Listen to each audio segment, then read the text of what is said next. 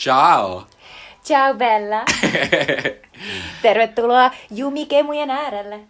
Kyllä, tästä ta- starttaa Jumikemujen 20. jakso. Eikä? Eikö ole 20. High five! On.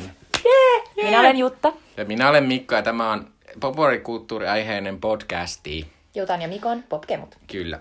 Ja meillä on tuota tässä kolme osiota, joita siis on, tänään on, on Halo, jossa puhutaan Halo. tämmöisistä ajankohtaisista aiheista. Tosin tällä kertaa puhutaan itse asiassa kolmesta aiheesta, koska meillä on tämmöinen kokoava aihe. Ja tämän meidän osionkin nimi on erilainen, joka on Halo, Halo, vittu, mitä, mitä paskaa. paskaa. Niin, Joo, koska ollaan vähän rasittuneita jostain tietystä asiasta. Puhutaan ymmärrätte kohta. Sitten tuossa alussa kuultiin tuommoista ihanaa, ihanaa keskiaikamusiikkia. Se ei ole keskiaika. No vähän tuli keskiaikamarkkinat mieleen, sori. Semmoinen luuttu, semmoinen... Niin. Ei, ei. Vähän. Mutta oli se, oli se ihana kyllä. Eli puhutaan Call Me By Your Name-elokuvasta, joka siis on ollut iso hitti ja Suomessakin ainakin tietyissä piireissä tuntuu, että kauheasti on tykätty Ja siitä biisi oli elokuvasta. siis siitä elokuvasta Sufjan Stevensin uh, Mystery of Love, joka on Oscar-ehdokkaan. Kyllä. Ja tota, sitten lopuksi eh, tuttuun tapaan sweet chili dippejä suositellaan. Mm. Mä haluan kysyä sulta tästä nopeasti, että, että mites kun nyt on mennyt eka kuukausi vuodesta, niin tota, mites noin sun uuden vuoden lupaukset? Oot käynyt enemmän katsoa elokuvaa. No tota... No sanotaan näin, että getting there. Getting there. Eli, eli mä lupasin siis käydä enemmän leffateatterissa katsomassa elokuvia, enkä vaan toljottaa niin paljon läppäriltä mm. Netflix-asioita. Mm. Mutta mä en tiedä, lasketaanko sitä, että käy katsoa samaa elokuvaa uudestaan ja uudestaan. Mun mielestä lasketaan, ja, ja, siis, ja siis me voidaan palata tähän tuossa pihviosiossa, mutta siis äh, kyllä mä oon käynyt katsoa enemmän leffoja ehkä niin kuin parin viikon aikana kuin viime vuonna samaan aikaan. Mm. Ja tota, mä aion nyt esimerkiksi viikonloppuna mennä katsomaan mm, taas yhden leffan ainakin, The Florida Project. Eli hyvin menee. Mites sun uuden vuoden lupaus? No mulle menee tosi hyvin myös, koska on vasta... No itse asiassa nyt on mennyt, mä en ole tällä viikolla vielä ehtinyt katsomaan, mutta mun siis, mun siis lupaus oli se, että mä katson jonkun, jotain tämmöistä suurta sarjaa. Silloin lupasin, että katsoisin tämän vuoden aikana Sopranosia, mutta minä mm. päädyin, että en halua katsoa Sopranosia ainakaan vielä, että katson sittenkin The Wire-sarjaa. Mm-hmm. Ja nyt olen katsonut The Wire-sarjaa niin, että olen katsonut sen ensimmäisen kauden läpi. Ootko? kyllä. En ole toista kautta vielä aloittanut, että se sitten seuraavana. Mahtavaa, se toinen kausi on niistä ihanista äh, äh, Teamster-jäbistä. Se on tosi hyvä kausi. Kyllä. Mutta ihan hyvin olisi alkanut vuosta olla päästy Jee, mun pitää vielä vähän alkuun. tsempata. Joo, no mutta pitää munkin, koska nyt mulla on oikeasti ollut puolitoista viikkoa, mä en katsonut yhtä jaksoa. Sitä tässä katsoa vähän. Mm. Niin, koska muuten sä alat unohtaa, että mikä ton äijän nimi oli, mikä ton nimi Niin. oli ja kuka toi Lesbo olikaan. Niin, ja kelle noin myy huumeita? Ai niin kaikille. Niinpä, joo. joo, ja sä et voi ikinä unohtaa sitä Lesboa, koska on niin hienoa. En, en. Mutta Ää. kohta palataan sitten Haloo, Halo. vittu mitä paskaa Tuu mitä paskaa. osio. Eli haloo, Haloo, vittu, mitä, paskaa. Tänään on 7. päivä helmikuuta ja nämä meidän vittu mitä paskaa eli VMP-aiheet on tosi äh, ajankohtaisia just nyt. Ja ensimmäinen niistä äh, käsittelee näyttelijä Uma Thurmania ja, ja hänen beefiään äh, ahdistelija, sexual predator Harvey Weinsteinin ja erityisesti ohjaaja Quentin Tarantinon kanssa. Kyllä, Uma Thurman on siis tämmönen mielettömän upea näyttelijä, joka on tullut siis eniten tunnetuksi Quentin Tarantinon tämmöisenä jopa muusamaisena hahmona. Kyllä, se on käytännössä niin kuin yksi näistä äh, hienoimmista platonisista äh, suhteista, joita Hollywoodissa on ollut. Eli tota, äh, Uma Thurman äh, ensimmäisenä varmaan tuli niin kuin tunnetuksi tästä Pulp Fiction-elokuvasta, joka on Tarantinon myös tällainen läpimurtotyö. Ja sitten min Uma on nähty muun muassa Kill Bill ykkösessä ja kakkosessa sellaisena kosta, ko, ko, koston enkelinä. Ja, tota, ja tämä Beefi, joka on nyt tullut julki, joka on aika, aika rajua kamaa oikeasti, on, ää, no se liittyy tähän Me Too-liikkeeseen, eli tähän seksuaalista ahdistelua ja, ja, tota, ja kaikkea mahdollista raiskausta tuolla tota, eri, eri alueilla, mutta, mutta erityisesti elokuvamaailmassa nyt niin kuin julki tu, tuoneeseen tota liikehdintään. Ja Turman oli sanonut jo aikaisemmin, että se aikoo avautua jotenkin tästä sexual predator number oneista, eli Harvey Weinsteinista. Ja, ja nyt, nyt männä viikolla hän avautui siitä ja Mitä kertoi... siis Uma Thurman sanoi että, a- aiemmin, että, että hänellä on kyllä paljon sanottavaa, mutta mm-hmm. hän on tällä hetkellä liian vihainen tästä. Kyllä. asiasta, että hän ei pysty sitä vielä mitenkään Se järkevästi totta. sanoa. Uma, Uma siis kihisi raivosta ja, ja nyt Uma oli jotenkin kyennyt niin kuin avautumaan tästä toimittajalle, New York Timesin toimittajalle, ja kertonut muun muassa, että Harvey Weinstein oli käynyt myös hänen kimppuunsa. Mutta se äh, vähän järkyttävämpi asia monille elokuvafaneille oli se, että, että Uma kertoi, että Quentin Tarantino oli omalla tavallaan niin kuin pettänyt Uman luottamuksen, koska Weinstein oli, oli tietyllä tavalla niin kuin, ikään kuin ajanut heidät niin kuin, toisiaan vasten, vaikka heillä oli ollut niin hyvä sellainen niin kuin luottavainen suhde, mm. millainen vain näyttelijän ja ohjaajan, jotka on niin kuin tosi läheisiä välillä voi olla. Ja, ja Turman toi ihan niin kuin Instagramissaan julkaisi sellaisen videon sellaisesta kolarista, joka tapahtui Kilpille ykkösen kuvauksissa, oliko se ykkösen, 2003, Joo, oli anyway. Ja se oli siis sellainen tilanne, missä siis uh, Uma Thurmania uh, pyydettiin ajamaan autoa, siis ajamaan omasta tuntinsa. Eli hän olisi pitänyt ajaa autoa jo, jollain tietyllä nopeudella, jotta tuuli olisi tuivertanut hiuksissa juuri oikealla tavalla, sanoi Tarantino. Ja Uma oli ollut tosi niin kuin, hermostuksissaan oman, oman niin kuin, kertomuksensa mukaan, niin sanoi, että hän ei halua ajaa, että hän pelottaa. Ja, ja Tarantino oli ollut jotenkin silleen pakottanut niin kuin käytännössä Turmania ajamaan. Ja sitten oikeasti eh, se auto ei ollutkaan ollut niin turvallinen kuin olisi pitänyt olla, ja Turman oli ajanut kolarin. Ja sitten sen jälkeen se on kärsinyt ilmeisesti jostain niin kuin järkyttävistä niska, ynnä polvi, ynnä muista kivuista, ja se olisi käytännössä voinut kuolla. Mm. Mutta siis se, se julkaisi kuvan, eh, videon siitä kolarista, ja se näyttää ihan, siis ihan hirveältä. Se niin kuin rätkähtää se, ja sitten jotain lentää sen päähän.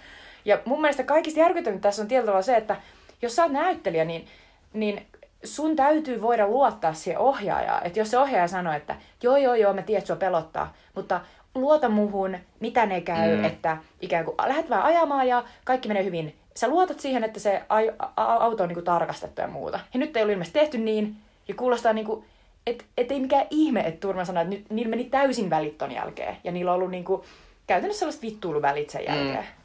Ja eihän ne olekaan tehnyt mitään sitten sen jälkeen. Ei niin. Ja sille muistetaan, että silloinkin kun oli itse nuori, niin, niin just esimerkiksi se Pulp Fiction, jossa, jossa Uma esitti sitä gangsterivaimo Mia Wallacea, oli ihan käsittämättömän hieno ja niin kuin jotenkin mahtava naishahmo.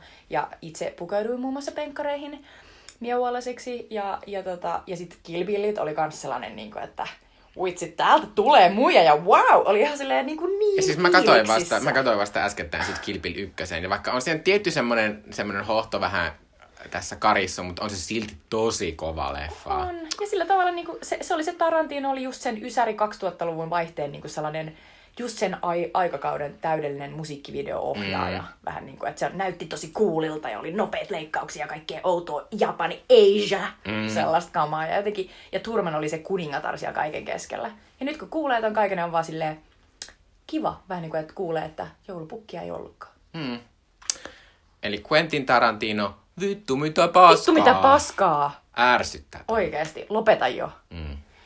No sitten tässä, tää on tämmönen, äh, vi, vähän aikaa sitten tuli myös, kun nyt ollaan tekemässä, jos ka- kaikki ei tiedä, niin Harry Potter elokuvamaailma on nyt jatkunut tällaisissa, jatkuu tällaisissa ihmeotukset ja mistä niitä löytää tai joku tom tyyppinen nimi. Eikö sillä... Fantastic Beasts on, and mutta, Where to Find Them? Kyllä. Onko se myös Suomessa käytetään sitä samaa? On se kai ihmeotukset. Musta se on ihmeotukset, joo. joo. Mutta kuitenkin se jatkaa niinku tätä äh, Harry Potter-saagaa tässä. Ja sitten, tota, äh, ja sitten sitä seuraava osa nyt tehdään, ja sitten siinä seuraavassa osassa on myös Dumbledore. Ja Dumbledore oli siis Tylypahkan, tylypahkan äh, rehtori, niin sitten tässä uudessa elokuvassa, joka tulee varmasti ensi vuonna, tai en tiedä tuleeko jopa tänä vuonna, mutta tota, niin siinä Dumbledore estää Jude Law. Se on kyllä niin jotenkin mun mielestä aika kuuvalta kuulostaa valinta. Mutta tietysti siinä, joo, mutta sitten tämä ongelma tässä on se, että, että tota, äh, koska tämä Harry Potterin kirjoittaja J.K. Rowling, niin se on ottanut asiakseen, että, että hän, hän, hän on tälle jälkikäteen, kun hän on julkaissut ensin kaikki Harry Potter-kirjat, mm. niin jälkikäteen kertonut tämmöisiä juttuja. Yksi näistä jutuista on silleen, että by the way, että Dumbledore on homo.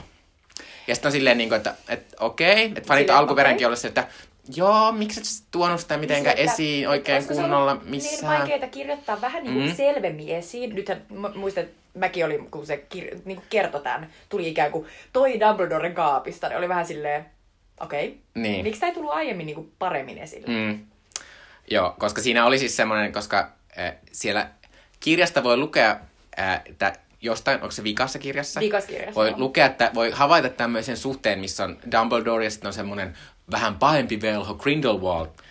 Miten se laustaa? Grindelwald. Grindelwald. Ne on siis Grindelwald. molemmat nuoria jätkiä. Kyllä. Ja, ja ne niinku tapaa, ja sitten niillä on sellainen kirjeenvaihto. Ja Joo. niinku osa faneistahan on ollut ihan silleen, niinku, että oh, I see gay shades. Joten kaikki ei ollut ihan täysin Joo. pöllämistä. Tai niin kuin Jutta joskus puhuu tästä asiasta, puhuttiin ja sitten Jutta oli silleen, että, että mutta olihan siinä kirjassakin ja sitten mulla oli kyllä mennyt se kokonaan ohi, koska mä en osannut ajatella sitä ehkä silleen. Ja mun työkaverikin oli töissä silleen, öö, ei siinä kirjassa ollut mitään. Mm. Joten mä tajusin, että ehkä sitä ei sitten Niin. ollut. Eh, mutta nyt tietysti on, eletään 2018 vuotta ja ei ole mitään kirja, kirjan painoa nämä takana, että olisihan se hienoa, että tämä homo tulisi esiin tässä uudessa elokuvassa. Dumbledore esittää nuorta, jossa myös on mukana tämä hänen ö, huhutu homo ö, ö, rakastettunsa, jota esittää Johnny Depp tässä elokuvassa, mikä on Josta on semisti ihan ällöttävää. Toinen vittu, mitä paskaa Joo. osionsa. Mutta ei puhuta siitä. Ei puhuta siitä vasta. nyt. Mutta sitten nyt tämä, nyt tämä tota, ohjaaja äh, sanoi haastattelussa, että, että Dumbledoren homoutta ei aidota eksplisiittisesti tuoda esiin tässä. Eli käytännössä tarkoittaa sitä, että, sitä ei, että se on silleen, että kyllä saatat löytää sieltä jotain semmoisia jutskia, niin kuin sitä kirjastakin. Niin. Mutta se on tavallaan silleen, mutta se on nostanut semmoisen todellisuuden ärsytyksen Harry Potter-faneissa, jopa minussa, vaikka en mä enää mikään hullu Harry Potter-fani, mutta mä oon silleen, me eletään jo näin kaukana. Ei kukaan Harry Potter-elokuvien fani ois ollut silleen, että kamalaa. Ei saa minun Dumblea nyt. Tai mä en niin ymmärrä, että keille se, koska ne elokuvat on suunnattu jo Farmix-faneille. Ei kukaan, joka niin menee nyt katsoo niitä, niin ensinnäkin osa niistä asioista, en mä usko, että siinä selittää, kuka Dumbledore on tai miksi se on tärkeä. Jos et ole ikinä nähnyt Harry Potteria, niin miksi sä ikinä menisit katsoa sitä? Mm, niinpä. Ja sit, ah, niin se on niin ärsyttävää. Niin on, ja mä oon niin silleen, että- aikaista. Ja tuossa fandomissa on nostettu esille se, että minkä takia ylipäänsä tehdä nuori Dumbledore, jos ei käydä käsiksi tähän sen nuoruuteen, johon kuului tämä mm, hieman mm, jännittävä suhde tämän Grindelwaldin Mm. kanssa. Ja jos aiotaan olla silleen, että no ne oli kavereita, kirjakavereita, Niin. ja se- sen pituinen se. Tai siinä on varmaan sitten semmoista niinku, samantyyppistä, mikä oli tämä homos tässä viime vuoden Counterin hirviö-elokuvassa. Mm. Jossa on silleen, että se yksi hahmo teki vähän semmoisia katseita. Kyllä, ja sitten lopussa yksi tanssi jonkun miehen kanssa, ja se oli ihan silleen innoissaan. Noin nolla neljäsosa sekunnin. Silleen, oh my god, Kyllä, such gay. kyllä. Joo, mutta siis samaa mieltä, siis todella perseestä ja myöskin niinku, taas sellaista niinku, musta tuntuu, että ihmisten aliarvioimista. Mm. Mm. Myös mä oon silleen, miksei Harry Potter-elokuvassa voisi olla mitään, jos Star Trek 3 elokuvassa on homopari. Yksi Niin. niistä hahmoista on homo, ja se näyttää, että sillä on perhe sen homo, eh, tai sen miehensä kanssa Kyllä. ja kaikkea.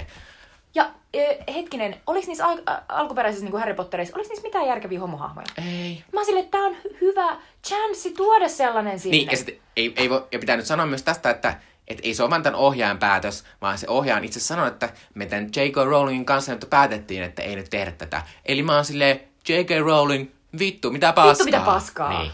Todellakin. Joo, ja sitten meillä on vielä kolmas asia tässä, että ihan tässä eilen illalla julkaistiin tämmöinen tieto, että, että äh, Game of Thronesin luojat David Benioff ja D.B. Wise, eli, Eli D&D, D&D. äh, he, he saavat myös tämmöisen oman Star Wars-trilogiansa, joka siis on erillinen tästä nykyisestä Star Wars-trilogiasta. Eli Skywalker-saakasta. Kyllä, ja, mutta myös erillinen siitä äh, trilogiasta, jota The Last Jedin ohjannut Ryan Johnson tekee. Eli he saavat tämmöisen oman kolmeosaisen sarjansa.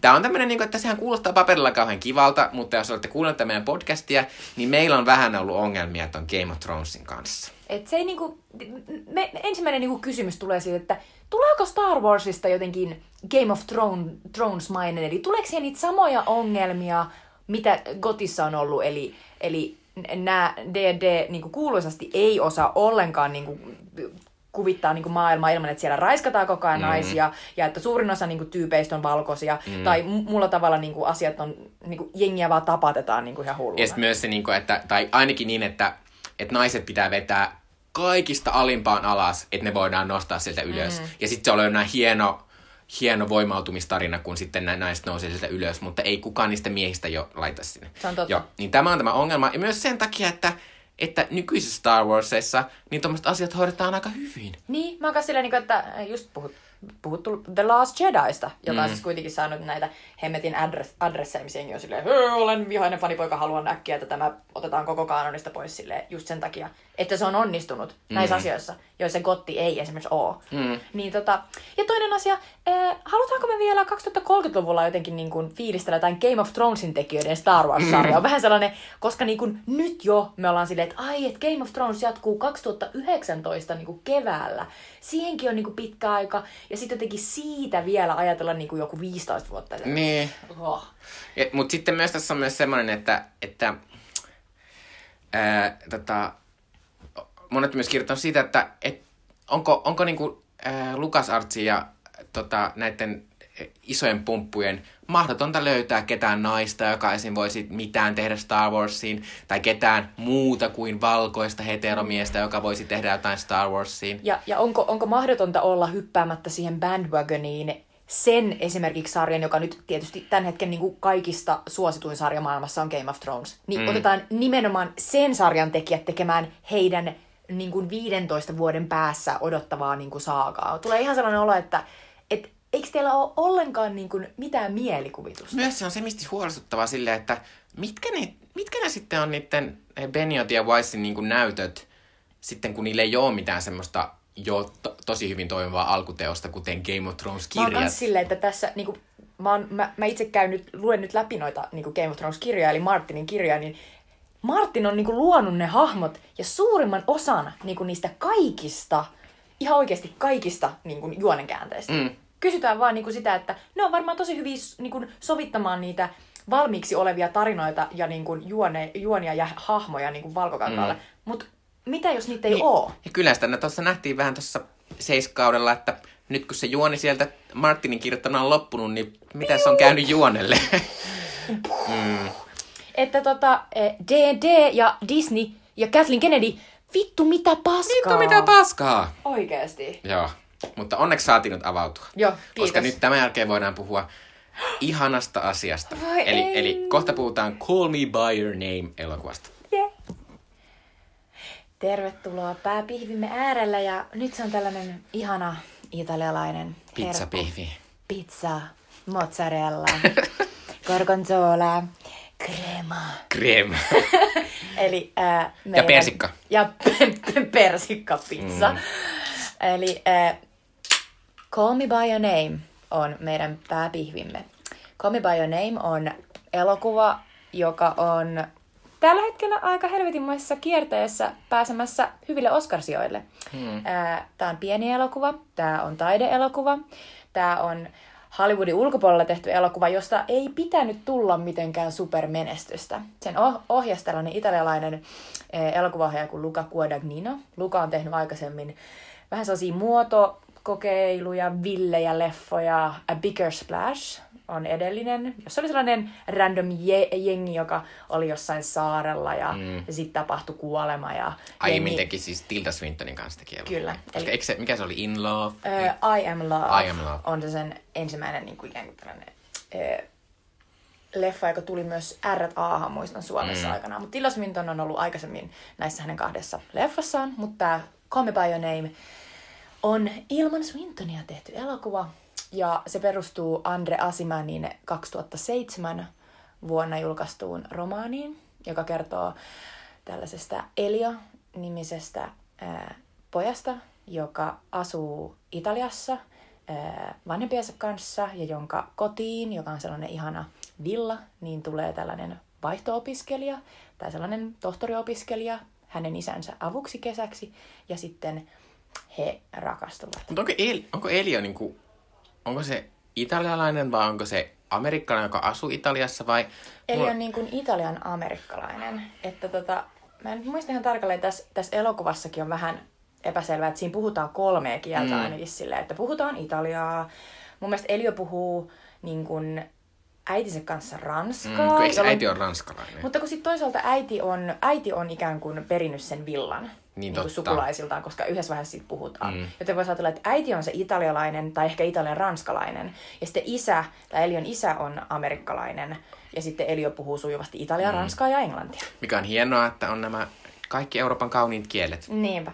Mutta siis äh, Tämä elokuva on siis pieni elokuva, joka sai äh, mun mielestä Euroopan ensillan, ellei suorastaan maailman ensillan, mä en muista, niin viime vuonna Berlinaalessa, eli samaan aikaan viime vuonna. Ja, tota, ja sitten tuossa kesän aikana se on niinku kerännyt aika paljon gravitaa. Se tuli Rakkautta ja anarkiaa festivaaleille avajaiselokuvaksi, ja siellä se, me nähtiin se Mikon kanssa. Mm. Ja, ja, tota, ja, ja nyt se on ava, avannut myös täällä Suomessa, ja, ja se on vetänyt ihan, ihan hulluna katsoja. Et se, on, se on tosi, siis kaikki niin kuin, pari viikkoa se on ollut nyt teatterissa ja, ja se, on, se on ollut ihan täyteen ahdettu, ne kaikki näytökset. Ja tämän elokuvan vetonauloja on sen äh, tähdet, nuori Timothy, äh, Timothée Chalamet. Timothée Chalamet. Timothée Chalamet. Ilmeisesti oikeasti sanotaan Timothée. Mutta Timothée Chalamet on siis äh, ranskalais-amerikkalainen näyttelijä, joka esittää tätä päähenkilöä Elioa. Elio on 17 ja Elio rakastuu tähän heidän kotinsa kesäksi muuttavaan äh, tohtoriopiskelijaan äh, Oliveriin, ja Oliveria esittää tällainen amerikkalainen Hank Army Hammer. Ja, ja pitää tässä sanoa, että tämän siis idea on se, että, että tai siis ei, mutta tämä siis Eli on 17-vuotias ja sitten tämä Army Hammerin esittämä, mikä se nimi on? Oliver. Oliver Mullakin oli äsken sellainen, että... Ja, kun mä, olin, kun mä olin silleen, Dave. niin mä ajattelin, että se on Bud. Ben. ei, silläkin on tuonne hieno nimi. Mutta siis hän on olevinaan 24-vuotias, mikä on mulle tämmönen Arnie Hammer, Army Hammer ei näytä 24-vuotiaalta. Ei. Varsinkin kun, mm. mä, mä tuon tässä se esiin, mutta tästä oli Amerikasta tietysti, kun Arma, Amerikka on niin semmoinen kummallisen broody näissä tämmöisissä asioissa. Että siis ne, ne sit... esittää aina sellaisia tosi, tosi niin kuin Milky Way, että kaikki on niin täydellisesti. Joo, mutta sitten Amerikassa tuli, tuli tämmöinen pieni kohu tästä, että, että miten voi olla tämmöinen elokuvassa 17-vuotias ja 24-vuotias on yhdessä. Ja kun mä ekan kerran, niin mä olin silleen, että että aika rennosti on toi 17-vuotias ja 34-vuotias yhdessä, koska mä oletin, että se oli 30 koska mm. Army Hammer näyttää yli 30 mutta joka tapauksessa tämän asian toi esi- esille muun muassa näyttelee James Woods, joka on itse jotain 60-70 ja se on oikeasti itse ollut yhdessä jonkun kolme kertaa nuoremman mm. naisen kanssa, joka on silleen, hei, minulla on asia, silleen, ole hiljaa James, niin kuin Army Hammer muistaakseni sille Twitterissä mm. laulasikin. Mutta tämä elokuva on aivan fantastinen esteettinen elämys, koska tämä elokuva sijoittuu Pohjois-Italiaan, Milanon lähellä olevan Kreman kaupunkiin. Se on oikeasti kuvattu siellä. Luca Guadagnino eli tämän ohjaajan täällä niin kuin vanhoilla kotiseuduilla. Se koko elokuva kylpee sellaisessa ihanassa kesän valossa ja, ja sitten siinä on niin kuin upeata sellaista sensuellia ensimmäistä kertaa löydän jonkun toisen ihmisen ja sukellan hänen kehoonsa tyylistä meininkiä. Joo, mutta siinä on myös mahtavaa semmoista meininkiä, mikä on tällaista, että, että kun tämmöiset äh, vähän, vähän tuota työuran alkuun päässeet hipsterit on silleen, hei, pitäisikö vuokrata joku, joku tuota villa tuolta Italiasta tai mennä sinne pariksi viikkoa. No, niin toi näyttää silmoiselta villalta, mitä kaikki ajattelee, Kyllä, että se on. koska siellä pihalla on sellainen ihana, sellainen uimaalla suihkulähde. Joo. Ja sitten siellä on myös sellainen tota, volleyball field. Mm. Ja, ja, ja sitten siellä on tietysti sellaisia ihania äh, Mafalda ja mikä sen toisen, joku Judge sellaisia palvelijoita, jotka on niinku siellä koko ajan valmistelemassa niitä ruokia, että kaikki muut voi mm. vaan silleen chillaa auringossa nee. ja lukee Herakleitosta ja tällaista. Mutta tämä tää elokuva on oikeasti oh, yksi ihanimpia elämyksiä, mitä mä oon kokenut tässä niin kuin viime, vi, viime kuukausien aikana. Ja, ja, ja jotenkin niin kuin, tämä on myös iskenyt niin kuin, muihinkin ihmisiin tosi kovasti, ja, ja se on jotenkin hauskaa, että sitten on tullut sellainen ilmiö, koska ne itse tekijätkin on, on tota, ihmetellyt sitä, että ne meni oikeasti vaan sinne Italiaan niin kuin muutamaksi kuukaudeksi tekemään sille ihan pienellä porukalla tällaista pientä elokuvaa. Ja, ja, sitten, ja nyt siitä on tullut niin kuin, tällainen pieni niin kuin, sensaatio, mm. joka on saanut neljä Oscar-ehdokkuutta ja joista yksi on niin kuin pääosa, miespääosa ehdokkuus tälle Timothée Chalametille, joka on siis ihan niin kuin ensi kertaa tällaisessa isossa pääroolissa. Mm, Timothée Chalamet on siis yksi nuorimmista miesehdokkaista ikinä. Minkä ikäinen se on? 21 ehkä. Joo, niin onkin. Tai se, on, ehkä 22 just nyt. Joo, mutta se on mahtavaa, että se sitten on niin nuori, koska sitten tänä vuonna on myös vanhin miesehdokas samassa, tota, ei kun samoissa Oscareissa, koska sitten toi kuka on tästä All the Money in the World? Uh, se on toi Christopher Plummer. Ja niin kuin hän on 88-vuotias, niin sitten tota, hän on sitten niin kuin vanhin mies, joka on ikinä ollut näyttelijä, ehdolla, näyttelijä ehdo, Kyllä. Joo, toi on hauska. juttu. Mutta siis me voitaisiin varmaan fiilistellä vaan niinku yksi kerrallaan siitä, että mikä tästä elokuvasta tekee niin erityisen. Joo. Eiks vaan? Öö, mä en tiedä, pitäisikö jotenkin lähteä esille, niin liikkeelle vaikka siitä, mikä aloitti tämän koko meidän podcastin, eli siitä soundtrackista. Mä en tiedä, siis mä oon, niin tämä elokuva sijoittuu, niin kuin se kirjakin, 80-luvulle. Ja, ja tota, Luca Guadagnino, tämä ohjaaja, niin tämä on aikaisemmissa elokuvissa myös niin kuin, väläytellyt vähän tätä sen Sandra Bonea. Mm-hmm. Et, et silloin, silloin tosi, se on kova musadikkari, silloin paljon ollut aikaisemmissa leffoissa muun muassa Bowieta ja roll, rollareita tai ja esim, muuta. esim. aiemmassa Bigger Splash-elokuvassa äh, Dilta Swinton tämmöistä vanhaa rokkaria. Joo. Ja sitten siinä näytettiin myös osioita, missä se oli niin kuin jossain festarilavalla. Tilda se, se oli jossain niin kuin stadion lavalla. Joo, mutta kuitenkin jollain isolla isolla keikalla, ja se oli just semmoista David Bowie-tyyppistä musiikkia siinä, ja se oli, ja siinä on muutenkin semmoista mahtavaa rockimeininkiä. Kyllä. Mutta tässä se meininki on sellaista italo-disco kohtaa sit sellaisen, jotenkin sellaisen, ihana sellaisen pehmeän indie, mm. indie sellaisen niin Fiilistely, keskiaikainen luuttu. Se ei ole keskiaikainen luuttu, mä kestän. Mutta siis tässä on siis Su- Sufjan Stevens, joka on tällainen super indie darling, joka, eikö se esiintynyt Flowssakin? Tota, On varmaan esiintynyt. Pari vuotta sitten. Niin, niin hän on tehnyt siis tähän elokuvaan kaksi tällaista niin kuin original biisiä. Sitten on sellainen kolmas, joka on sellainen tota, eräänlainen miksi, mutta, mutta sitä ei löydy esimerkiksi Potterista ollenkaan. Mutta siis ää, toinen näistä biiseistä, Mystery of Love, joka me soittiin tässä tämän podcastin alussa, niin se on, se on Oscar-ehdokkainen. Ja sitten tässä on myös sellainen ihan käsittämättömän kaunis Sufjan Stevensin biisi Visions of Gideon, joka, joka soi tämän elokuvan viimeisessä mm. kohtauksessa. Ja siis mä olin katsoa tätä, niin kun mä oon nähnyt tämän nyt kolme kertaa teatterissa, niin mä olin toka kerran, kun mä olin katsoa tätä, niin, niin mä olin ollut ihan silleen niin rauhassa siihen asti. Että mä olin ollut silleen, että joo, että tässä elokuvassa on paljon, että tässä niin kaksi ihmistä rakastuu ja, ja sitten niin monia asioita tapahtuu ja, ja, niin kuin, ja sitten ne joutuu eroamaan, spoiler alert. Mutta tota, mä olin kestänyt kaiken siihen asti, mutta sitten kun tuli yhtäkkiä se Visions of Gideon ja sitten, ja sitten se tota, Timothée Salameen esittävä Elio istuu sellaisen niin kuin takkatulen ääressä. Ja sitten kyyneleet valuu sen kasvoilla, kun se miettii mm. kaikkea. Vähän niin kuin me katsojat miettii, että mitä kaikkea on just tapahtunut viimeisen puolentoista tunnin aikana. Sitten mä, niinku, mä niinku romahdin. Mä vähän niin kuin joku olisi silleen, ottanut kananmuna ja iskenyt sen silleen, kuk, niin sitten mä menin niinku kahtia ja silleen mun niinku sisältä purskahti sellainen ja sitten se oli niinku ihan, ja se oli, suuri osa siinä oli varmaan se Visions of Gideonin se superkaunis melodia ja sitten sellainen niinku outo hönkiminen jostain kaukaa ajan takaa, että, että olen suurellut sinua viimeisen kerran. Että, että onko tämä vaan jotain videota, että näekö me tämän vaan niinku tällaisen mm. tallenteena vai onko se edelleen tapahtunut? Oh. Mutta musiikin lisäksi pitää sanoa, että tässä on myös muutenkin, äh, tässä on siis muutenkin tämmöistä mahtavaa, aika tyyliteltyä kasarimeininkiä. Semmoista, niinku, että et, et, et, kun tämä Timote on niinku, se on niin täysin symmetrinen ihminen, se on semmoinen ihana, ihana musta tukka, joka on tossa vielä tuperattu sille jotenkin, että se näyttää ekstra kuohkeelta koko ajan. Sitten sellaisia täydellisen näköisiä vaatteita sen päällä ja sitten sillä Ar- Army Hammerin hahmolla on koko ajan semmoisia aivan naurettavan lyhyitä sortseja, oh. koska Army Hammerilla on maailman pisimmät jalat. Ja sitten ne ajelee pyörillä niissä maailman lyhyimmissä sortseissa. Ja, ja se näyttää niin typerältä, mutta myös ihan järkkö jotenkin elegantilta ja mahtavalta. Siis tämä elokuva on siis niin kuin Tämä on, tämä on värikoodattu sen mukaan, että sillä, siinä romaanissa kuvaillaan, että sillä Oliverilla, eli sillä Army Hammerin hahmolla, niin sillä on, niin kuin, sillä on eri, eri värisiä, niin kuin eri pääväreissä olevia niin kuin shortseja sen mukaan, että millä tuulella se on. Ja sitten aina se Eli on silleen, että millähän tuulella se tänään on, että onko se taas vähän sellainen niin kuin ärsyttävä vai mitä. Ja sitten sillä on niin kuin punaiset shortsit, vihreät, siniset, keltaiset. Ja sitten kun tämä Elio, joka aluksi on tosi ärsyntynyt tästä niiden uudesta vieraasta, joka siis aina menee ja tulee miten haluaa ja, ja sanoo aina later, eli on vähän sellainen niin kuin koki, että mikä toi luulee olevansa.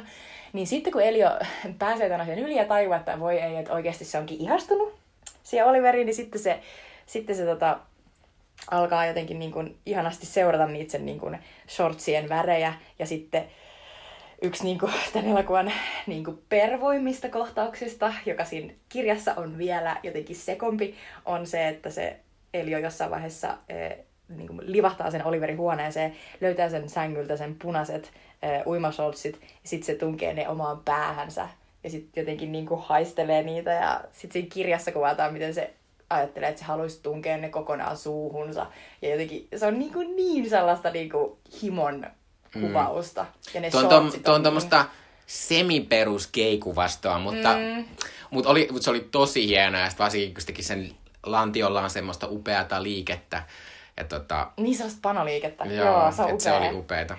Ja sitten niinku, tota, ö, tässä elokuvassa muutenkin niinku, koko ajan on puettu nämä jäpät sillä tavalla, että niillä on aina niinku, noin kaulukset auki ja, ja Armilla on varsinkin silleen, niinku, se näyttää koko ajan siltä, että älä kun se tulee johonkin kohtaukseen, se näyttää siltä, että, että se on tullut suoraan jostain paneskelemasta tai jotenkin joku on vähän niinku napitettu väärin tai jotenkin, mm. että, että se näyttää koko ajan siltä, että se on niinku ärsyttävästi livahtamassa pois sen vaatteesta. Mutta Mut sitten toisaalta mun pitää sanoa mm. myös, että sitten siinä on myös, kun sitten siinä on esin, Michael Stuhlbargin esittämä se isä, niin silloin koko ajan tosi tyylikkäitä semmosia, Niin on. semmosia pellava vaatteita päällä, jotka on silleen, että vitsi kun mä näyttäisin on mahtavalta, kun mä oon 50. Se on totta, ja sitten se sen on äiti on ihan superelegantti, mutta se on myös sille mahtavasti tosi elegantti silleen, että, että sillä äidillähän ja niin kuin niillä kaikilla, niin niillä on siellä, koska ne on kuitenkin Italian kesässä, niin kaikilla on koko ajan niin kuin, vähän jotain hikitahroja ja tollasia. Mm. Ja ne ei ole mikään semmoinen, niin kuin, että niitä niin kuin pölyteltäisiin pois, vaan ne on, niin kuin, ne on siis ihan siinä esillä ja silti ne on mun mielestä tosi viehkeitä. Ja sitten siinä tulee just se, tämä elokuva, kun se on kuvattu siellä on location, oikeasti siellä Kreman kaupungin lähe, lähettyvillä, mm. ja sitten tota, ja niin kuin pitkän ajan kuluessa, niin, niin tota, siinä tulee sellainen olo, että, että se hyvin vahvasti tulee sellainen fiilis, että, että pääsee oikeasti mukaan siihen niiden sellaiseen omaan niin kuin, kylään, missä ne vaan on sen kesän, ne niin kuin, maagiset kuusi viikkoa, ja sitten ja sit se kaikki on ohi, ja sitten Mm. koko sen elokuvan ajan odotat, että voi ei, että kohta tämä loppu, että kohta tämä kesä on ohi, niin kuin kaikki hyvää aikanaan, ja, ja jotenkin se, se, se on niin mahtavaa, sit se, ja sitten jotenkin se valo, mä vaan silleen, että et, et, kyllä mä niinku voisin niinku ajatella, että et, et kaikkein onnellisin ihminen voisi olla jotenkin tollasessa mestassa. Vaikka siinä tulee sellainen olo, että no, kai nyt ihminen voi olla onnellinen myös jossain niinku tuulen tuivertamassa mm. niinku, niinku Suomen Joensuussa. Mutta on se semmoista, niin kuin, että mäkin kävin ää, viime lauantaina katsomassa tämän uudestaan, ja just oli ollut se viikko, milloin oli ollut maailman hirvein räntäinferno mm. jossain täällä Suomessa, ja sitten oli silleen, mäkin viime viikolla joudun, yhdessä vaiheessa me oltiin mun pomon kanssa käymässä semmoisessa tuolla yhdessä ää, paikassa, ja sitten mun- pomon auto jäi kiinni, ja mun piti työntää mun pomon autoa Eikä. ta- kadulla, sitten mä olin silleen, "Ugh, tätä kun täällä Suomessa eläminen on, ja sitten kävin katsoa tota, mikä on silleen, hei tota on Italiasta asuminen. Silleen, okei. Okay. Mm. Ja sitten jotenkin tässä elokuvassa on pakko mainita se, että, että miten, miten kaunis ja erityisesti täynnä mieskauneutta ja mieskauneuden ihailua tämä on. Koska tämä Mm. elokuva heti tämän elokuvan alkuteksteissä niin, niin tota, näkyy sellaisia upeita niin kuin, äh, antiikin sellaisia patsaita, miespatsaita, niin kuin kasvoja ja torsoja ja, ja niin kuin, alastomia ylävartaloita ja pakaroita. Ja sitten tässä elokuvassa on sellainen tietynlainen niin kuin, yksi juonista kertoo siitä, että, että Army Hammerin Oliver tulee opiskelemaan tämän Elion isän, tämän Michael Stuhlbargin esittämän professorin johdolla jotain, ne lajittelee jotain Mm. taidehistoria-asioita. Se tuli niinku harjoitteluun. Joo, just näin. Ja sitten jossain vaiheessa tulee sellainen ö, soitto sille professorille, että hei, että täältä lähe, lähistöltä nyt nostettu jotain niin kuin vedestä. Ja sitten ne pojat lähtee mukaan, koska niillä on siinä vaiheessa sellainen erittäin seksikäs vihaflirtti päällä Mm. koko ajan, että ne vittuilee toisilleen. Ja sitten ne tulee niin kuin sellaiselle ihanalle saarelle, tai, sellaiselle niemi, niemenkärkeen, Sirmionen pikkukylään, missä mä oon oikeasti käynyt. Ne on oikeasti siellä paikan päällä. Se on ihana paikka. Siinä on sellaista superturkoosia ve- vettä. Ja sitten ne seuraa aivan niin kuin silleen silmät niin kuin haltioituneena, että kun sieltä nostetaan sieltä merestä jotain niin kuin, siis tuhansia vuosia vanhoja miespatsaita. Ja sitten kun ne Mm. tulee sieltä, niin sitten on vaan silleen, että oh my god, miten kauniita nämä on. Ja sitten se äh, Oliver, eli Army Hammerin hahmo, niin se, se vaan niin kuin, yhdessä kohtauksessa niin kuin, sormellaan kokeilee niin kuin, sen miespatsaan kauniita sellaisia täyteläisiä huulia. Ja sitten vähän myöhemmin, kun ne menee Elion sellaiselle niin kuin sala äh, lammelle, niin sitten se lähestyy Eliota samalla tavalla. Se on tosi kaunis. Mutta nyt kun puhuttiin tota Elion huulista, niin voidaanko puhua ihan vähän lisää Timothée Chalametista, koska, koska tämä on mahtavaa se, että et harvoin näkee semmoista tähti on syttynyt niin kuin hetkeä, Se on mikä totta. tossa on. Siis koska tää elokuva, tää koska elokuva se- ei olisi mitään ilman sitä Timothée aivan- Chalameeta. On aivan käsittämätöntä, että mä en ole nähnyt sitä ikinä missään, enkä mä ikinä kuulkaan tästä ihmisestä. Ja sit se on niin hyvää, se on niin hyvää. Se on on niin kaikki ne pikkuilmeet ja semmoiset, mitkä se tekee, semmoiset, mitkä on niin tunnistettavia semmosia, että, että, että vitsi kun mä, toi on niin mahtavaa ja mä oon niin epävarma ja Kyllä, just mitä toi, tää on. just, niin kuin. just toi, just toi. Ja musta tämän elokuvan niin mun yksi lempi asioista tässä elokuvassa on se, että kun se Elio tajuaa, että se, että se ei voi elää tyyliin yhtään niin kuin vuorokautta ilman, että se näkee sen Oliverin. Mm. Mm. Sitten kun se alkaa odottaa sitä ja sitten se kyselee, että Where's Oliver? Where's Oliver? Sitten se on silleen, ei, uh, ja sitten näkee, niin kuin, että se on silleen, niin kuin, se ei pysty ajattelemaan mitään muuta. Ja sitten sä jotenkin muistat, että miltä tuntuu, kun sä ihastut johonkin niin, että sä et pysty, niin kuin, sä et pysty lopettaa sen ajattelemista. Mitä siinä on se, niin ihana semmoinen, se siinä on joku illallinen sitä. ja sitten se menee istumaan, sitten se laittaa just vähän kivän paidan Joo, päälle. näkee, että se on vähän niinku panostanut. Joo, ja sitten sille kerrotaan, että, että sori, että ei, ei, se, ei se tuu. Niin sitten se, sit se, kun se näyttää sille pikkujutulla koko illan silleen, vittu, Niin, ja sitten se mä laitoin mun ta- hienon paidan päälle. Ja sitten se on niin ihana, kun se jotenkin se, se mä en tiedä miten se Timothée tekee sen, mutta sillä on sellaisia käsittämättömän herkkiä, sellaisia niin kuin epävarmoja ilmeitä. Niin kuin sellaisia, missä se niin kuin samaan aikaan nielee kyyneliä ja sitten näyttää siltä, että ihan sama, Mm. ihan sama, ei kiinnosta yhtään. Mm. Ja sit sä oot ihan silleen, sua kiinnostaa niin paljon. Ja sun vanhemmat näkee sen koko ajan, kun ne on silleen, oi tota, meidän poika on rakastunut. Mut joo, Ja pitää sanoa myös, että Timothée on myös toisessa tämän vuoden oscar elokuvassa eli Lady Birdissä, ää, jonka minä ainakin näen ensi Me viikon perjantaina. Kyllä, Mekin. kyllä, se tulee Kauramkinoon. Mutta sitten haluan puhua lyhyesti myös tästä toisesta pääosasteesta, Army Hammerista, koska, koska minulla ei sitten, kun puhutaan, että tähti on syttynyt tota, ää, Timoti, Timoteen kohdalla, niin, tai Timotein, niin voi sanoa, että Army Hammerin kohdalla sitä tähtä on kyllä yritetty sytytellä aika monta kertaa. ouch. Mun juttu ehkä värittää vähän se, että BuzzFeedissä julkaistiin tämmönen mun mielestä ihan mahtava artikkeli, jonka nimi oli eh, Ten Long Years of Trying to Make Army Hammer Happen. Koska se oli semmoinen mahtava kuvaus siitä, miten Army Hammerin kaltainen valkeaihoinen, kaunis, rikas mies, koska äh, mä haluan kertoa teille kaikille, että Army Hammer on aivan hullun rikas ihminen. Sen iso isä on joku semmoinen öljy, öljyn, öljymaiden omistaja ja sen isä on joku hullu semmoinen yrityspohatta. Siis käytännössä Army Hammer on niinku, niin noin Hanssonin veljekset, koska niiden isä oli kans joku öljy. Joo, Enää. joo. Tai niinku, että kun muistaa, että, että tota, Social Network-elokuvassa Army Hammer esitti niitä semmoisia kaksosia, Winklevoss Twins. niin, niin luultavasti, luultavasti Army Hammer on rikkaampi kuin ne Winklevoss Twins tyypit. Mutta se on, mutta se on mahtava se semmoinen juttu siinä, tota, ää, siinä jutussa, koska se on myös sille, se on tavallaan totta, että Army Hammer kyllä on saanut mahdollisuuksia, koska se on myös siinä ne mahdollisuudet tullut, ja se on flopannut aika monesti, koska tuli tämä Social Network-juttu, jossa se oli silleen, että voi vitsi, Army Hammer on ihan hauska. Mutta sitten vähän sit tuli The Lone Ranger, joka oli, joka oli pari, kolme vuotta sitten tämmöinen Disney megasatsaus. Se maksoi aina sikana ja, ja sen piti olla mega menestys ja tehdä Army Hammer tosi iso tähti, no se floppas. Sitten, sitten meni taas pari vuotta ja sitten tuli tämmöinen The Man from Uncle, joka oli tämmöinen agenttiseikkailuasia, joka piti taas olla tämmöinen, niin kuin, että, että Army Hammer on iso tähti ja se oli Henry Cavillin kanssa mm. siinä.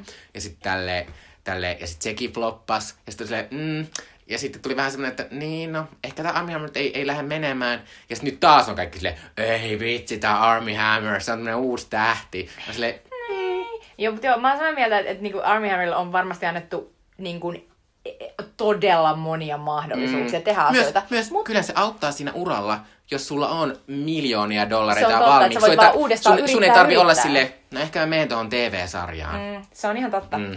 Mutta siis ö, asia yksi, sä jätit mainitsematta, että Army Hammer oli aikanaan tuossa J. Edgar-elokuvassa, Clint Eastwoodin äh, J. Edgar Hoover äh, Jätin mainitsen sen takia, että en ole nähnyt sitä elokuvaa. Joo, jossa Leonardo DiCaprio esittää siis tätä FBIn perustajaa J. Edgar Hooveria, ja Army Hammer esittää sellaista miestä, joka on sen paras ystävä, mutta joka on oikeasti niin kuin sen rakastaja, joka siis esitetään tosi silleen oudosti, shadisti siinä elokuvassa, joka on siis Clint fucking Eastwoodin elokuva. Ja muistin, kun mä näin sen, niin mä olin vaan silleen, herra jumala, että niinku Leo DiCaprio ja Armie Hammer on oikeasti tällaiset niinku rakastavaiset, mutta sitten kun tää on Clint East- Clint Eastwoodin elokuva, niin se niinku vähän niinku vihjailee siihen, mutta ei oikeasti. Se on tosi hämmentävä se elokuva, kattokaa.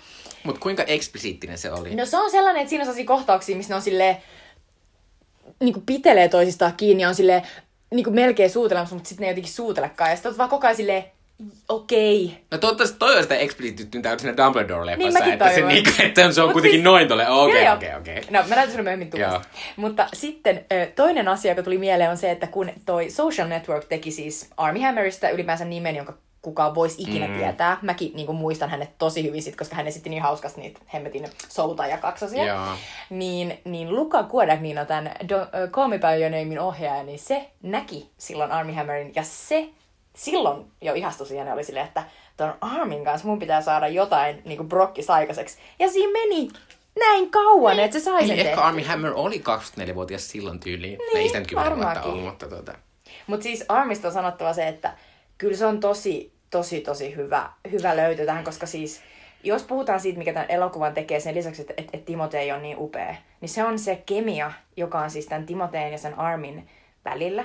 Ja se, se on oikeasti On, tosi mahtava, on. koska siis et siis tässä on kaksi niin kun, ainakin väitetysti täysin heteroa niin kun näyttelijää, jotka onnistuu niin kun oikeasti luomaan sellaisen fiiliksen, että sanotaan näin, että mä katsoin tätä, niin kun, tätä elokuvaa fiilistellessäni, niin muutamia tällaisia vanhempia elokuvia, joissa on ollut myös tällaisia, oh, kaksi miestä rakastuu, ja sitten he suutelevat. Ja mä, mä muus- muun muassa katsoin tällaisen äh, äh, äh, Mor- Morris? Mo- apua, mun pitää tarkistaa, mutta anyways on sen äh, 87 tulleen Merchant Ivory äh, britti-epokin, jossa On Hugh se Grant, Morris, se joo, Morris. Hugh Grant ja sitten tällainen, tota, äh, onko se David Wilby?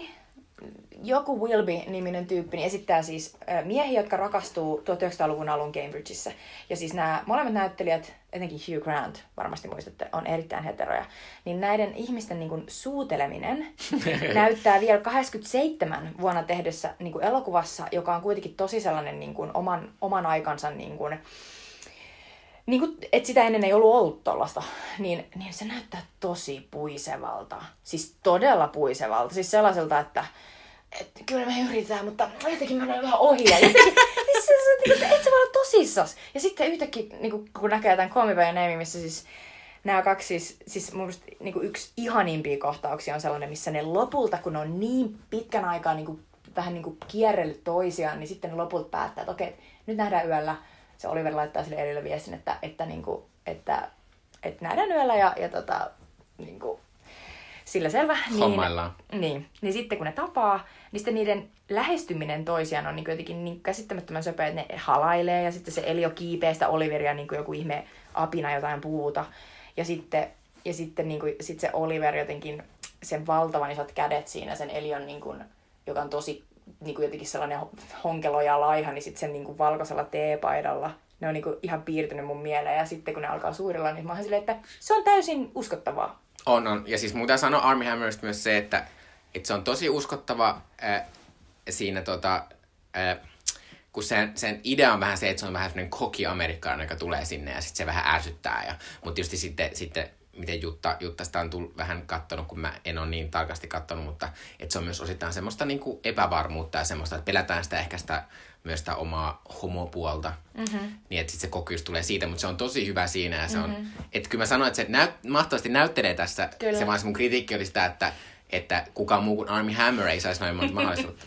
Sä oot, sä oot ihan oikein. Mutta piti sanoa tuosta, tuota, kun puhuttiin, pu, puhuit tuosta tuota, tuota, tuota, tuosta kemiasta, niin pitää myös sanoa sitä, että yksi juttu, mikä tässä oli mahtavaa, mikä mun pitää nyt sanoa tässä, että tämä on ihanan pervo ja kuitenkin sille seksuaalisesti fyysinen elokuva, koska alussa mua ärsytti se, koska tästä, tästä on tullut myös sellainen pikku keskustelu siitä, että kun äh, tämä tää, tää Elio Oliver viimein sitten saa toisensa ja siellä niin kuin äh, duunailevat, panee. paneen, panevat, niin sitten tota, niin heti kun se alkaa mennä li, niin kuin, tosi intiimiksi, niin sitten se, sit se, tota, se kamera väistää sen semmoiseen verhoon.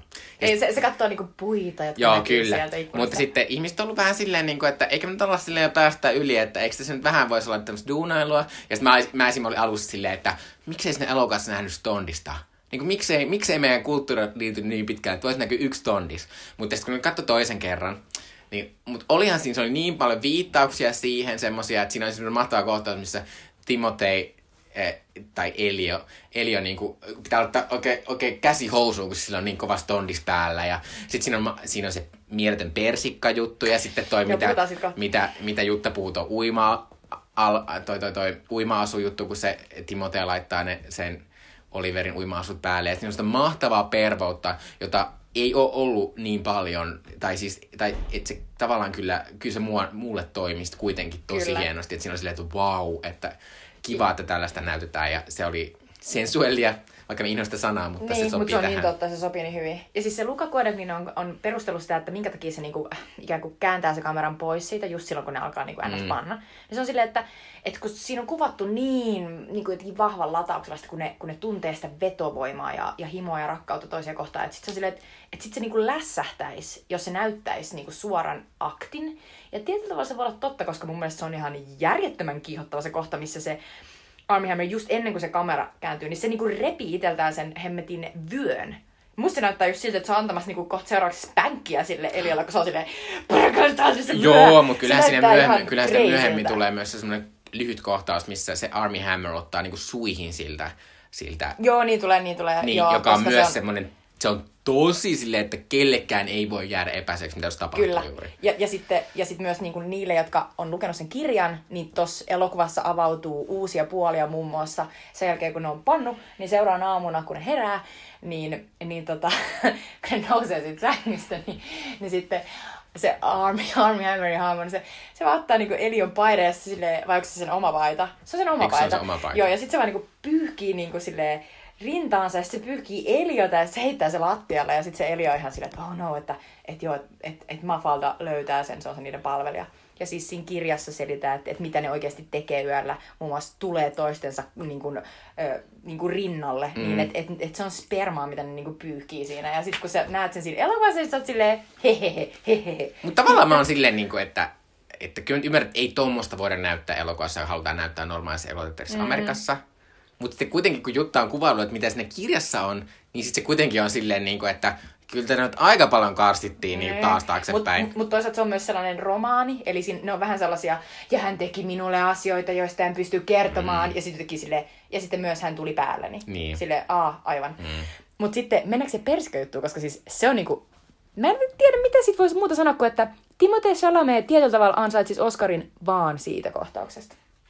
Toisaalta se on semmoinen, äh, mä kävin katsoa meidän yhteisen kaverin Laikan kanssa tätä elokuvaa, ja sitten se oli silleen, että oliko toi joku American Pie-juttu? Siitähän on heitetty tota silleen kaikki on silleen, when's the last time someone came into a fruit? Silleen, niin, joo. Mut, mut, mut tietyllä tavalla, äh, okei, okay, pidän sitä tosi jotenkin nolona ja loukkaavana, että jengi ottaa American Pie sen vitun omenapiirakan esiin, kun tässä se tilanne, minkä takia se Elio panee jotain persikkaa, on se, että se on vaan niin totaalisen, ei vain himoissaan, vaan myös niin kuin, että se ei vaan niinku pysty olemaan niinku toi, toimintakykyinen, ellei se vaan niinku jotenkin koko ajan ajattele sen Oliverin kanssa olemista. Mutta myös, myös tulkitsin sen silleen, että se on osittain myös niin tavallaan turhautunut siitä, että se, koska se tapahtuma tapahtuu silloin, kun se Oliver on lähdössä just pois. Niin, että se on niinku ihan paskana siitä. Mullekin Niin. tulee se olo, koska sitten se kohtaus niinku jatkuu sille, että se Oliver löytää sen, sen Elion sieltä ja, ja, ja, niinku, ja, ja sitten sit siihen niinku, tätä ei ole kirjassa samalla tavalla, vaan se, se Elio niinku ihan tarrautuu siihen Oliveriin, alkaa itkeä, kun se Oliver meinaa purasta sitä persikkaa. Ja, sit se, ja sitten se Timothée Chalamet on itse niinku improvisoinut siihen sellaiset niinku sanat, jotka on jotain, että I don't want you to go. Mm. Joka on by the way Interstellar-referenssi. Mikä on ihan mahtavaa, koska Jutta just mulle äsken, että Timothée Chalamet on katsonut Interstellaria joku 12 kertaa. Mm. Ja Interstellar on mun yksi lempielkoista ikinä, eli Go Timothée. Mä just mietin, että tämä on niin Mikko mm. asia. Mutta niin, pitäisikö me vielä sanoa pari asiaa vaan siitä, että niin, et, niin, homo-elokuva. Onko homo-elokuva? Niin, koska se on vähän semmoinen, niin kuin, että, että, että tavallaan, tavallaan kauniisti, jos ajattelee, että meidän yhteiskunta olisi tullut niin pitkälle, mm. että olisi vaan tämmöinen niin romanttinen elokuva, Että missä kaksi ihmistä löytää toisensa ja heillä on tämmöistä kemiaa ja sitten mm. he joutuvat eroon. Se olisi tämmöinen ihana asia, mutta eihän se tietysti puhuta niin, koska meidän yhteiskunta ei toimi niin. mutta sitten voidaan puhua, että onko tämä homoelokuva vai biseksuaalielokuva, mm. koska tässä kuitenkin tässä elokuvassa Eeliolla on suhteet, suhde semmoisen sen ystävän kanssa. Martsia. Kyllä. Ja sitten lopussa myös toi, toi, toi ö, Oliver soittaa sitten Eeliolle ja hän kertoo, että hän on menossa naisen kanssa naimisiin. Mm, joka on vähän sellainen, joo, mikä sen nimi on? Beard. Niin. Keep that beard on. Mutta toisaalta mä oon silleen, niin kuin, että, että kyllä mä silti ole, ajattelen tätä homoelokuvana ihan vaan sen takia, että, että jos kuvitellaan, että joku tämmöinen vanhoillisempi heteroihminen menisi sitä katsomaan, niin kyllähän ajattelisi tämän homoelokuva. Kyllä. Ja kaikille niin kuin, ulko, niin kuin tavallaan, niin, kyllä tämä lähtökohtaisesti on mun mielestä homoelokuva. Ja niin kuin, just se, se, mitä mä en itse niin haluaisi ajatella, on se, että tämä kertoo homorakkaudesta. Vaan mm. siis tämä kertoo rakkaudesta ja niin kuin himosta, mutta, sit, mut se on niin kuin miesten välillä mm. ja ne on niin kuin miehiä. Et se on niin kuin ehdottomasti niin kuin olennainen asia tässä. Ja sitä tässä elokuvassa, niin tämä elokuva loppuu niin, että tämä ei käytä sitä koko, koko kirjaa, vaan sen kirjan lopussa niin seurataan näitä kahta hahmoa 20 vuotta eteenpäin niiden elämässä. Ja, ja siinä niin käy ilmi, että ne ei ikinä pysty unohtamaan toisiaan, mm. ja toinen elää enemmän siellä kaapissa, ja toinen ei. Mutta Mut eikö se ole kuitenkin, niin kuin, että kummallakin on sekä naissuhteita että miessuhteita, ja No siis, mä, ymmärsin. mä ymmärsin enemmän niin, siis tämä on romaani, mm. kuten edelleen sanoin, että tämä ei ole silleen, ja niin sitten se meni näin ja näin, mutta mun mielestä se on niin, että se Oliver tota, on edelleen niin kuin sen saman naisen kanssa, jonka kanssa menee naimisissa, saa sen kanssa kaksi lasta. Ja sitten siinä on aivan uskomattoman, mä en pysty kertoa miten kuuma kohtaus sellainen, missä ne tapaa tyyliin kymmenen vuoden päästä tästä tilanteesta, missä Elio menee sinne yliopistokaupunkiin, missä se Oliver on. Mm. Sitten se menee sen luennolle ja tulee sinne ja on silleen moi. Ja sitten Oliveri menee vähän aikaa ja se on silleen moi. Ja sitten se on silleen, pitäisikö me mennä vaikka eh, lasilliselle? Ja sitten ne menee niinku sellaiseen baariin, sitten ottaa pari drinkkiä ja sitten ne on molemmat silleen, että mä haluaisin ottaa vielä kolmannen drinkin, mutta mä en voi ottaa sitä kolmatta drinkkiä. Ja ne on molemmat silleen, koska mä en muuten pysty niinku pidättelemään itteeni. Mm. Ja sitten se Eli on silleen, että mä en voi tulla sun himaan, koska mä en halua nähdä sun vaimoa, enkä sun lapsia. Mä, haluun, mä en halua niinku mitään mm. tota, mä haluan vaan sut. Ja sit, sit siinä ihan lopussa se Oliver tulee takas sinne Elion niinku luo sinne Italiaa. Ja sitten siinä on sellainen ihan super cliffhanger kohta. Ja sitten nyt nämä tekijät, nämä Luca Guadagnino, Army Hammer ja Timothée Chalamet on kaikki sanonut silleen, että Timothée ja Army on ollut silleen, että jos tästä tulee joku jatko tai jotain jatkoa, mitä tahansa tähän elokuvaan liittyen, niin we're game. Mm. Ja Luca Guadagnino on nyt sanonut, että se on koko ajan halunnut tehdä eh, jatkoa tälle yhdelle elokuvalle niin, koska siinä on 20 vuotta niiden mm. elämästä, joka jää kertomatta mm. tietyllä tavalla. Mutta se, mitä haluan tässä vielä loppuun sanoa, että, että me puhuttiin viime jaksossa homo- ja mm. ja puhuttiin, että tämä on esimerkiksi esimerkki siitä, missä, sen, missä se homous ei ole mikään semmoinen pelottava asia, tai siihen liity, liity mikään AIDS, tai mikään muukaan uhkaava. Tai, siitä, eikä se ole mitenkään semmoinen tuomittava asia tässä, ei. koska tässä ideana on se, että, että ehkä ne vanhemmat tajuaa, mutta ei nekään sitä tuomitse.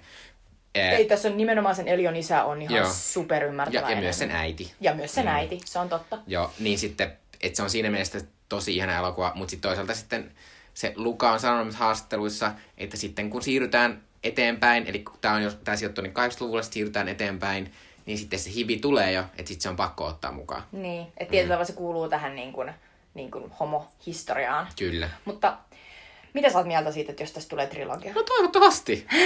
sä oot ihan game. Niin. Mä en tiedä vaan, että jos, jos ne elää eri, eri paikoissa, niin saadaanko me yhtä mahtavaa Italia-fiilistelyä. Niin. Koska tämä on kyllä myös semmoinen, niin että toivottavasti Italian virasto on maksanut tälle kunnon rahat, koska tämä on semmoinen tota, postikorttimainen.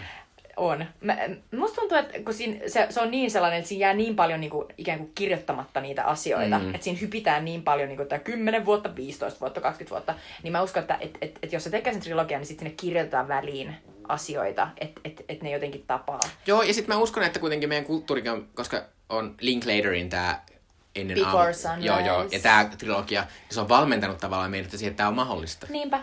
Ja mä, mä oon tosi iloinen siitä, että, että varmasti Timoteella niin kun esimerkiksi lähtee nyt ura nousuun tästä kreisinä, mutta mä toivoisin, että, että jos ne haluaa tehdä nämä, että ne oikeasti tekee niin kun selväksi niiden agenteille, että ne, ne aikoo lähteä mm. tekemään näitä silloin, kun niitä tehdään. Mut kyllähän se on myös niiden uran kannalta mahtavaa. Että onhan onhan se ihan. Mm. Ja, niin kun, ja tietyllä tavalla niin kun, on tää niille sellainen mm, niin kuin koko elämän mu- mullistava. On. Myös sille Armille, jota kymmenen vuotta yritti tehdä.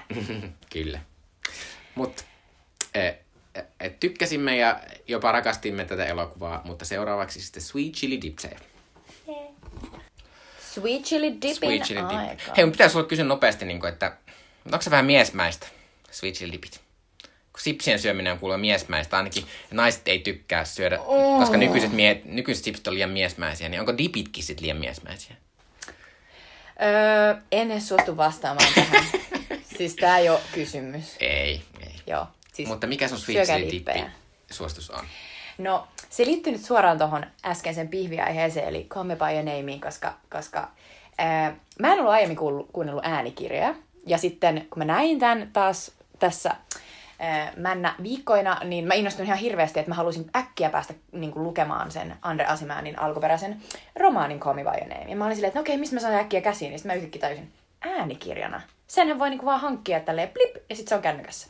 Ja tota, mä ekaa kertaa ikinä siis äh, kirjauduin Amazonin äh, tällaiseen Audible-palveluun, josta voi saada siis, jos sinne eka kertaa menee, niin sieltä voi saada siis kuukaudeksi niin kuin, äh, vähän niin kuin ilmaiseksi koekäyttöön kaksi kirjaa. Ja, ja toinen niistä on nyt sitten se Andreas Määrin kirja, jonka mä otin. Ja hei, by the way, äh, Audible ei ole sitten meidän sponsori toisin kuin kaikkien amerikkalaisten Kyllä. podcastien. Jo, ei ole yhtään amerikkalaista podcastia, jota Audible olisi jossain vaiheessa sponsoroinut. Eli tä, me ei saada tästä mitään. Ei. Mutta niin, kuvitelkaa mun yllätys ja iloinen sellainen iik, kun tota, mä otin sen äh, niin kuin podcast, tai siis sen kirjan, laitoin sen pyörimään, laitoin niin kuin luurit korville ja sieltä alkoi kuulua Army Hammerin ääni. Siis Army Hammer, eli Oliverin näyttelijä tässä elokuvassa, on puhunut tämän äänikirjan. Ja siis se tarkoittaa, että kahdeksan tuntia oikeasti, niin kuin parhaimmillaan jos kuuntelet putkeen, niin Army Hammer murahtelee ja niin kuin kuiskailee sun korvaan. Ja se on niin kuin ihan käsittämätön mindfuck sen takia myös, että se, että se kirja on Elion perspektiivistä. Eli, eli siis Army Hammer pääsee niin kuin sanomaan later sille Oliverin äänellä ja sitten saman tien kommentoimaan sitä Elion äänellä silleen, what did he mean? What, why he's such a jerk? Ja sitten mä oon silleen, "Ää, mä en kestä mun pää. Mutta miten sä kuuntelit sitä, kun, kun mä oon miettinyt mitä äänikirjat, kun mä en itse kuuntele äänikirjoja, niin koska äänikirjat on niin hemmetin pitkiä, niin on silleen, että pitääkö sille ottaa niinku aikaa niinku normaalin kirjan lukemiseen, että sun pitää istua jossain ja kuunnella, vai riittääkö se, että sä niinku matkaat jonnekin ja kuuntelet Öö, silloin? sä, se riittää ihan hyvin, että sä matkaat jonnekin Joo. tai kävelet jossain näin, ja sun mm. ei tarvitse niinku tehdä samaan aikaan oikeasti muuta silleen niinku sun aivoilla. Joo. Mutta siis toi Army Hammerin ääni oli sillä tavalla aika intensiivinen, että, että mä kuuntelin sitä himassa silleen mielellään, että mä laitoin vaan silmät kiinni ja niin kuin oikeasti keskityin siihen, koska se myös maalailee tosi paljon sitä ihanaa niin kuin, miljöötä ja kaikkea.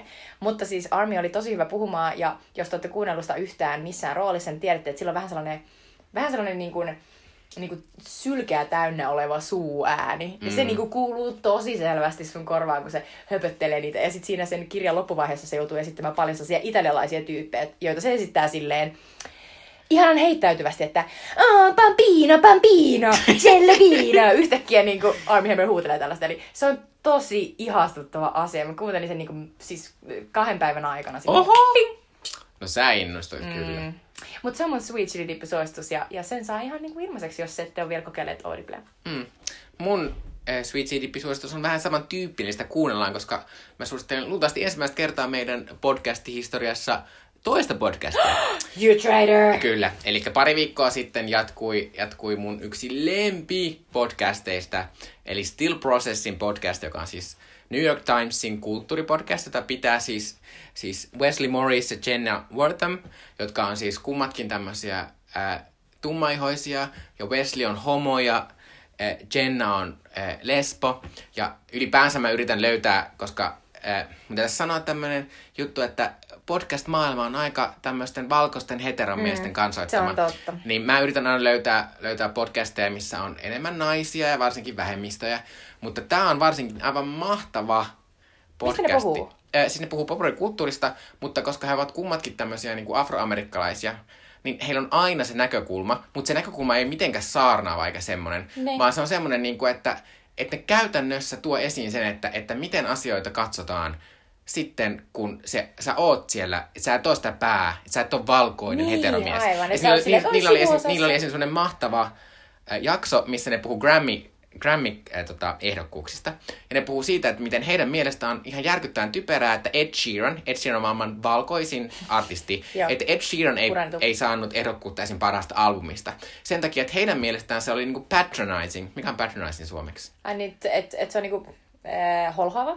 Niin, tai että se oli holhoavaa, että se ei, ei päästy edes ehdolle, niin että ei tapahtu sitä juttua, että, että se voittaa Kendrick Lamaria. Niin, että se on vähän niin kuin silleen niin kuin, niin kuin, että et sä et voitat jotain, koska jotain tyyppiä edes päästetään ehdolle. Niin, on niin. niin. kuin silleen vaan noloa. Niin, tai se oli mahtavaa se, että ne, että ne jutteli sitä tolleen. Ja sitten esimerkiksi, ja nyt mun tää, tästä tuli, tämän takia mä haluan suositella, vaikka se on muutenkin aivan siis mahtava podcast. Mm-hmm. Ne, on, ne on ihan mahtavan älykkäitä ja kiinnostavia ihmisiä. Niillä on ihan up, tosi tosi kivat äänet kuunnella, mikä on myös kiva asia. Se on tärkeää. Mutta niillä oli semmoinen mahtava ääni. jakso, koska nyt siis Justin Timberlake esiintyi Super Bowlin väliajalla, ja se, sillä oli tämä iso show nytten. Mutta äh, sitten... aika. Joo, se oli aika boring ja mä en edes jaksanut katsoa sitä loppuun Mm, asti.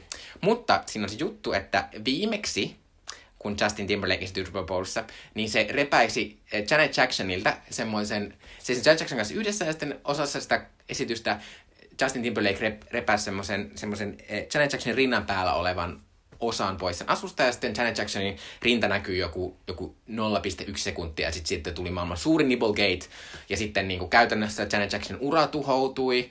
Ja niin, ei, mutta käytännössä, koska Janet Jackson oli Amerikan suosituin artisti ennen sitä ja sen jälkeen kaikki se levyt on se Sen niin takia, outo? Sen se takia?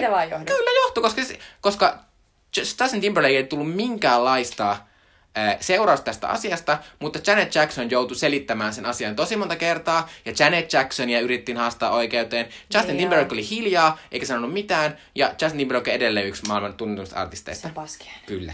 Mutta sitten tästä asiasta puhuttiin siinä uusimmassa jaksossa, ja sitten se oli myös mahtavaa semmoista, siinä kuvattiin, miten järkyttävän mahtava artisti Janet Jackson on, mitä se on. Joo. Eli mun suositus on Still Processing podcast, ja se löytyy ihan tuolta, mistä ikinä löytyykään podcast, koska se on ihan mahtava podcast, ja se avaa tämmöisiä äh, tavallaan kaikille tuttuja äh, populaarikulttuuri-ilmiöitä ihan toista näkökulmasta, ja se on siis ihan järkymättä. Mä alan heti kuunnella tätä. Joo, Ihanaa. joo. Hei, kiitos mahtavaa, että olette taas jaksaneet olla meidän seurassa. Kyllä. Meillä on ollut ihan sikakivaa höpötellä teidän kanssa. Ja ensi kerralla on sitten suuren suuri ja luultavasti pitkän pitkä Oscar-jakso. Yritetään pitää sitä ihan järke- Joo. järkevissä kuoseissa. Mutta siis joo. Ja silloin on myös meidän yksivuotissynttärit. niin on. Party time! Okei. Kyllä. Mutta siihen, saa, siihen asti. Ciao! Ciao Bella!